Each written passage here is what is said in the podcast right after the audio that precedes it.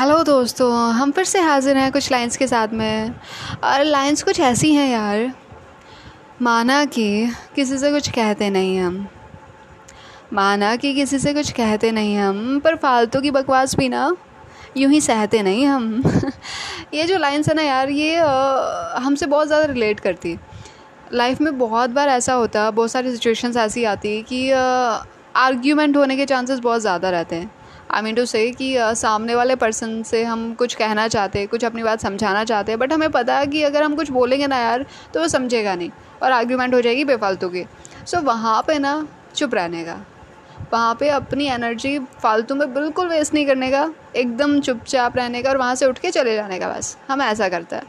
और जहाँ लगे कि यहाँ पे बोले बिना काम ही नहीं चलेगा लोग कुछ ज़्यादा ही आपको ये सोच रहे कि आप डर रहे तो वहाँ पे फिर बोलने का।